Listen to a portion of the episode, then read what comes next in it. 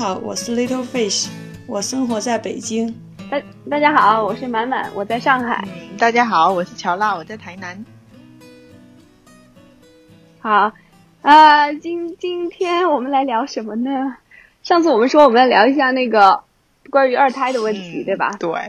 就就正好就是今天也特别逗，那个我儿子也是最近开始说这个事情，特别有意思。对，然后他那天说，等他再大一点，哎，妈妈再给我生一个弟弟或者是妹妹，然后他还在想他给他起什么名字，太搞笑了。我儿子也是，他不是前段时间讲说他想要一个妹妹嘛，然后像我妈他们就问他说，你的妹妹怎么还没有来呢？然后他就会说，因为我还没有给他想到名字，所以他就还没有来。太可爱了吧！我们的情况还也也挺有意思，就是因为我们毛毛是那个双胎之一，就是他在我怀孕七周的时候应该是双胞胎，然后就有百分之三十的这种会成为双胎之一，就是有一个会自然的消失。有时候有一次就告诉了他这个事情，就是他是一个双胎之一的孩子，然后他听起来还觉得蛮悲伤的，然后就说：“那妈妈什么时候再给我生一个妹妹？”我说：“那那个生妹妹之后很难照顾呀。”然后他说：“他来照顾。”哎呦，对，觉得女孩肯定是真的是会会有这样子，但但是我儿子他也会说，他就说那个。如果那个美眉来了，然后晚上我就跟她讲说，美眉半夜会哭，会吵到你睡觉什么之类的。她说没有关系，我会帮他泡牛奶，然后泡了牛奶之后，他如果半夜起来哭的话，我就抱着他，然后给他喂牛奶喝。哎，好有爱呀，太可爱了。但是我觉得他们只是存在一种幻想，他们不知道真正的去经历之后是什么样子。我老公就一就觉得说，那个都是他想象的嘛。都是觉得，因为小孩子去学校他会有同伴，但是他回到家里面，他始终还是一个人。就是毕竟父母，我们就算是花了很多的时间陪他，但是毕竟我们还是需要做饭啊、打扫卫生啊，或者是说的最简单，就是至少我们还要上厕所，还要洗澡，还要洗脸，什么收拾啊，什么之类的，就是总是有时间是他需要他自己一个人去处理那一种，就是比较孤独的感觉。嗯，我老公就因为他是有一个弟弟嘛，他就说的是他小时候就经常都欺负他弟，然后他就说两两个小孩子的生活就是根本是我们这种独生子女想比较想象不到的。我们都觉得说好像有个兄弟姐妹会比较好，但是他就觉得说，就是小时候的其实刺激、刺激和内心的伤害其实。还是蛮大的，对的呀，我觉得这个就是完全。我最近有看过一篇文章，嗯，就是写的，他就是说家里的老大一般都比较倔强，因为家里总是有一个老小，就是成为能成为戏精的老小，对对对，所以父母就会觉得啊，小的都好懂事，大的都不行。然后大的就很受伤。对，一般那个那个这个是好像是心理学上面有确实有大家比较认可的一个叫 birth order 嘛，就是说确实这个出生顺序，呃，会影响那个性格嘛，就是有很多这个研究是支持这个的，所以就是老大会比较更加的那种有责任心的那种嘛，对，就是更容易是这种这种性格比较就不会是特别自我的那种类型，他会会比较照顾人一点。但是其实，其实他的那个那些研究是说明老大是最容易成功的，老大是最容易成功。我们再回来之后创业啊，然后我们就就会有很多人来来去去嘛，到最后我跟我老公就发现最好用的员工，其实他不是。他一是老大，不然就是独生子。就就是如果你碰到，就是如果你真的碰到那个小那个小孩子是老三呐，或者特别是老幺 这种最小的，他是真的很难用。他那种依赖性，就是那种自发性，真的是非常的低。他就是感觉好像什么事情都会去依赖别人，就是好像在等别人说你要干嘛。就是你要帮我，然后你应该要协助我，或者是你应该要告诉我怎么做，就是那种自发性非常的低。嗯，对的，对的，对，因为咱不是有一个有一句老话嘛，就是皇帝家爱长子，百姓家爱小儿嘛。所以说在普通人家都是小小儿子比较受宠。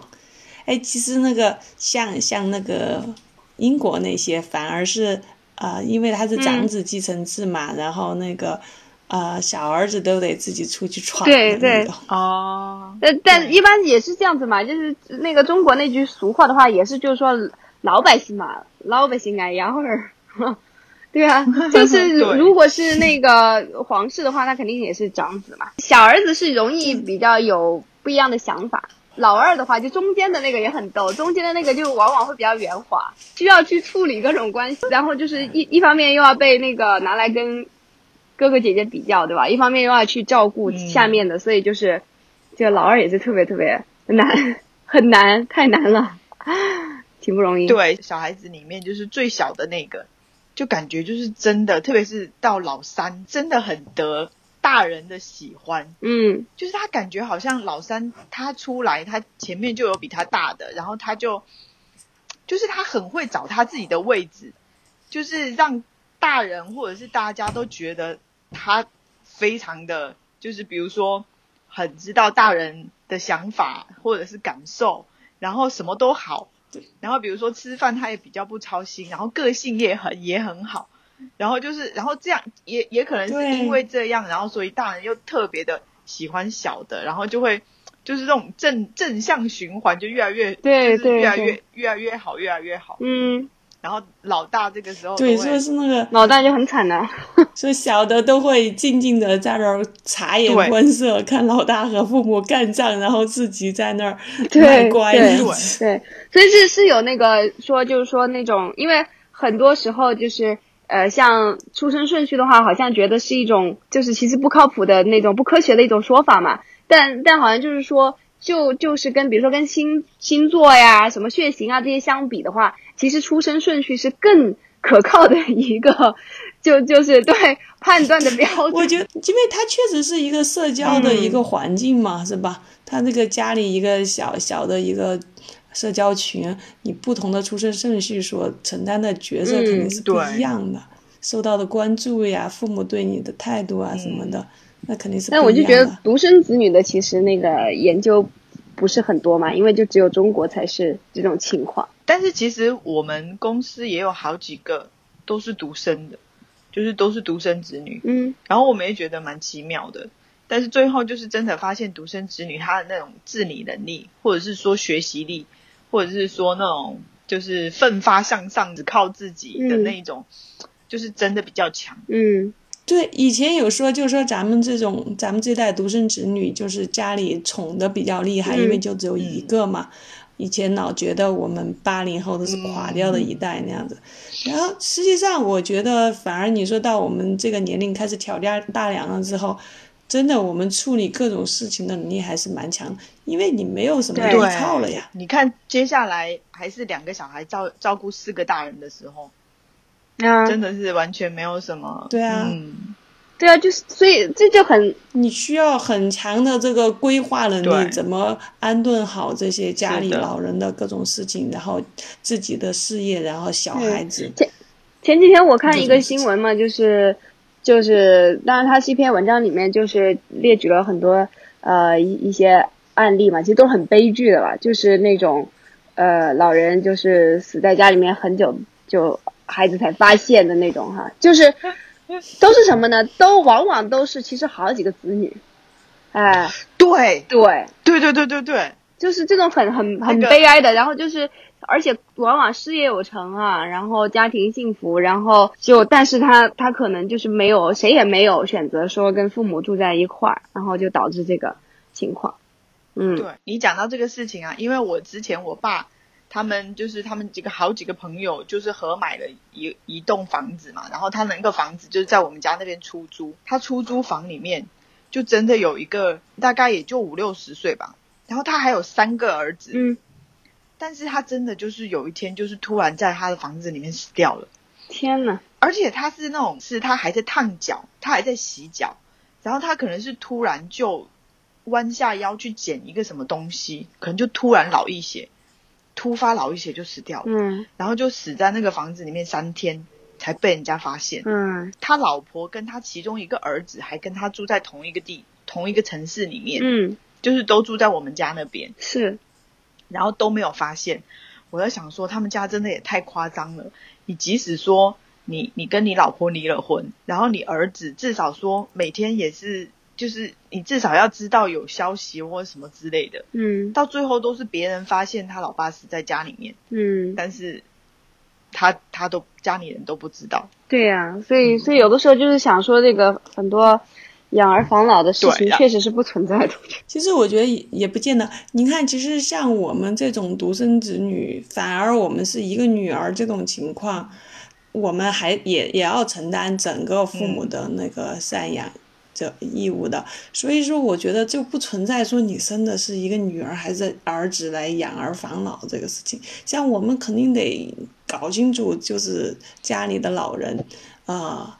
如果我们没有跟他们一块儿住，都会托好人会去看，然后会那个知道他现在跟谁住，这样子大家自己才会比较放。利用费息应该也是，你每天应该跟你妈都会有联络，对不对？我不会每天都有联络，因为因为我现在知道那个我妈跟谁一块儿住嘛，有什么事儿会通知我的。嗯哦，嗯。但我觉得我确实啊，我我不会跟父母每天都联络的。我我我感觉确实就是，所以你说那个情况，我感觉是非常，就就是想起来很可怕呀，因为就觉得觉得是完全有可能发生的嘛。因为像我我跟我妈联系的话，一周联系一次差不多了，也没有就或者说什么时候有有什么特别的事情想起来的时候联系，否则的话也就是一周一次，已经算比较多了。对我基本上也是这个频率，如果没有特别的事情，一周一次。我。我跟我妈就是，如果我妈没有来的话，应该都是每天都要有消息，就是微信，哦，就是每天，不是我需要她的消息，是她需要我的消息，就是她一定要知道说，哎，你你你没有，就是今天很安全什么之类的。像我老公也是，我老公，我老公就是之前在上海在成都的时候，也是每天他爸妈都会打电话过来，每天晚上。哇，一定就是会稍微的聊一下，就是听到声音就知道，哎，人很人很平安，很安全这样，嗯，就好。那还那还挺好的，我就觉得要是天天天天的话，首先我觉得有的时候真的忙忙的简直什么都什么时间都没有。像我妈现在在在台南嘛，然后我爸自己现在在家里面，我我觉得其实老人家如果上了年纪的话，其实一个人独居的话。确实是比较危险的，就是因为有发生什么事，根本就没有人知道。对对对。对，然后像我爸现在就自己一个人在家里面，然后我妈就要求他说每天就是一定要发微信。嗯。然后我爸现在就我爸，我爸可能也觉得说每天发微信我不知道讲什么，所以他每天就拍他吃饭。不，他每天就拍他吃饭吃什么，你知道吗？太可爱了。中午要吃饭的，对，然后他就拍一张他吃饭吃的什么，然后拍给我们看这样。哎，我我有看到一个故事，就是说那个有个老人嘛，然后他就他知道他孩子不在身边啊，他就跟他那个楼房对面的那个呃有个邻居，就是正对他窗户那个邻居，然后跟他说，我每天早晨几点钟起床，会把那个窗帘拉开，晚上几点钟回来会把窗帘关上，把灯打开。然后，如果有一天你发现我没有做这个动作，你赶紧过来看一下。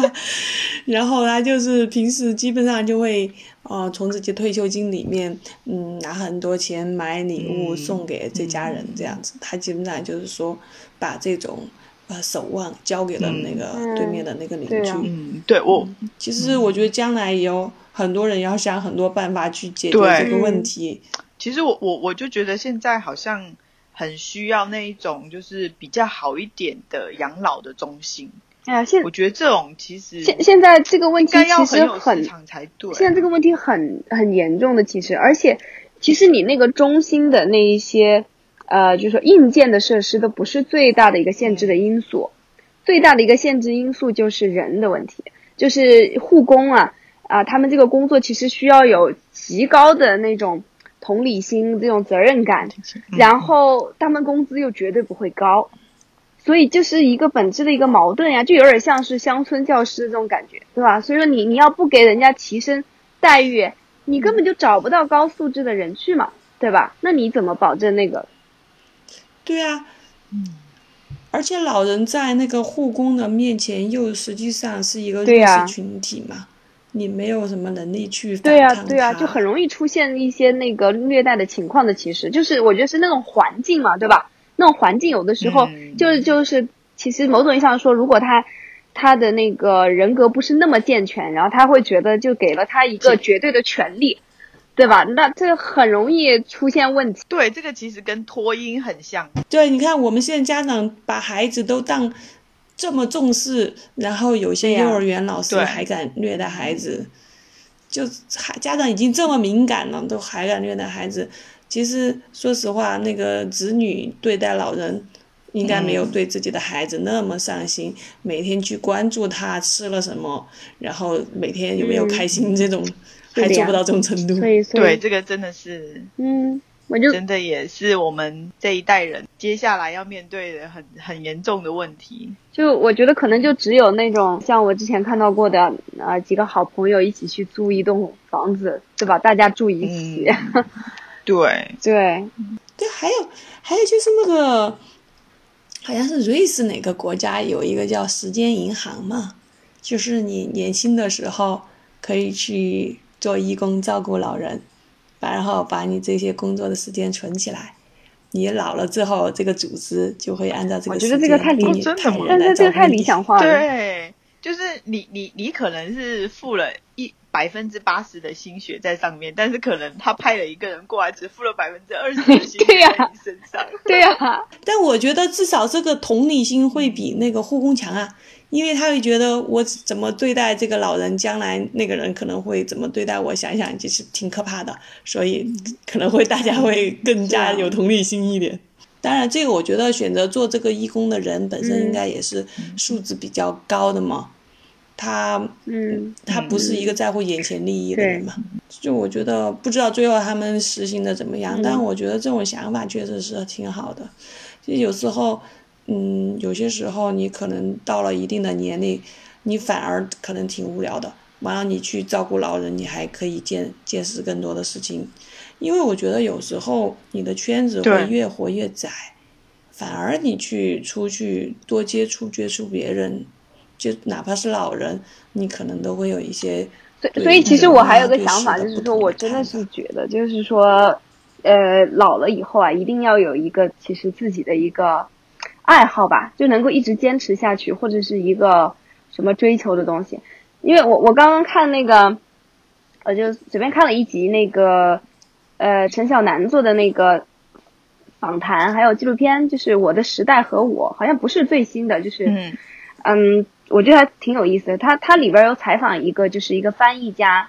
他忘了他的名字了，一下子，反正就是，相对于他采访的其他的 那些明星来说，就是属于那种大众可能不太知道，但其实这个老人真的是活得非常的，我觉得就非常的透彻，非常幸运的那种嘛。就他九十多岁，嗯，然后他还在翻译嘛，就是那个陈小南就问他说，就是你都这么大年纪，他说我从来没有见过，因为他自己还试图去骑自行车来着，然后后来就被被那个阻止。嗯，然后他就说，但是那么大年纪，然后你你你是怎么样子，对吧？为什么还要想要去尝尝试这些事情？然后他就说，我其实没有想过我有多少岁。他说我的我的想法就是每天我把我的那个两千字的翻译完成，我的日子的区别只有我完成了与没有完成。我不知道，没有完成。对，我不知道我有多少岁，我不会去关心这个问题。哦，我觉得就是 太幸福了，就是就是真的这个。呃，我感觉就他就绝对不会出现说老了以后没有没有事情干、无聊或者是非常非常寂寞什么的。我感觉只要他有他的这个毕生的一个事业为伴，对吧？就就就就觉得特别幸福，而且他也没有什么太大的病症，就是让他完全卧床不起什么的，我就觉得就很幸福。我我们那个我们专业领域啊，就是有一个老专家，是我们这个领域的。泰斗级人物，就是有一次过来跟我们讲课嘛，早就退休了，八十多岁了。哎呀，但是我觉得那个状态真的跟我平时见到的八十多岁的老人完全不一样，因为他还能够非常思维敏捷的跟我们讲课，包括我们提的问题，包括那课上还要教我们一些很很很复杂的计算，然后思维很清晰那种，我们都。对呀，跟不上的那种。所以我就觉得，到了八十多岁，那种状态真的是，你就不会觉得是一个行将末半截入土的人，你就觉得简直还焕发着生机那样子。然后那个。然后他，但是他挺有意思的就是，他讲完课之后，哦，后来我不是有时候工作中遇到一些比较难的问题，也去请教他嘛，然后他就会每天给我发论文，然后问我看了没有。太可爱了，我就想，我就想想起那个那个不是刚刚拿了诺贝尔奖的那个嘛，那个 Good Enough，他他就是也也是九十多岁了吧，也也是就是像这种状态，我觉得真的是太。太幸福了，我我我觉得如果是能够活成这个样子，对吧？就是这样这样的话，其实就算是老了，就是真的，我就觉得如果我老，如果说我老到那种真的是思维也不清楚，对吧？然后也是身体极其虚弱的情况，我我真的是觉得就是好没有意义啊。然后我爸现在就是他们就是那个年纪的人，在我们家那里也弄了一个乐团。就是一个乐队，他们有那种，他是比较民乐的，比较偏民乐的。他拉二胡，拉完二胡，现在在学软，嗯，在学中软，嗯，然后学了中软，他现在在弹一个那种，就是他上一次到台湾来，然后别人送了他一把这边的琴，然后他现在回去又自己在弹。然后他们的乐队现在十几二十个人，然后有唱歌的，有跳舞的，然后有那个什么的，然后经常就会有很多地方啊，或者是政府，或者是乡下就会。请他们去演出，这样 对啊，蛮好的。然后每天真的每天超级忙的，然后叫他说问他要不要来玩，他也不要。嗯，他就说他那个不好请假，这样。就是他们每天都会排练啊 什么之类的。我这样就挺好的呀，我觉得就这样子，其实你就不会老。我觉得就是不能，就是像像那个翻译家说的一样，就是你不要去想你有多少岁，对吧？你每天该干啥你干干啥，就关注。对对对对，就是关注自己的生活。对，就是，嗯，所以所以这个这个有没有二胎也没有关系。嗯，像 强行拉回。我老公其实，对，我我老公其实因为他是老大嘛，嗯，他就觉得说，其实生几个小孩子跟老人是不是最后有人送终或者是养老，他说其实关系真的不大。是啊。就是真的关系真的不大。你像如果小孩子都在外面的话，其实对你，你生十个其实也都没有用，就是都没有人回来的话，就是的呀。嗯，其实你说，咱们现在对于咱们自己的孩子是吧，也是精心的培养，希望他那个将来有机会说做得更好，自己能够选择。留在国内也好，出国也好，是吧？希望他能够按照他的想法去生活，但实际上就是这样子的。嗯，他做的越好的话，可能想法越多的话，留在你身边的可能性对啊，但我觉，所以我觉得真的就是要要开始修炼这种心态嘛，对吧？我觉得真养到十八岁的话，就是他自己的事情，对吧？也不要指望着他去依靠他，也也也不需要他多么要要怎么尽孝什么的。我觉得。就就，只是说这个其实对于家长来说是提出更高的要求，你得确保你有足够的经济实力，各方面自己独立支撑。对，而且我觉得要身体健康。对。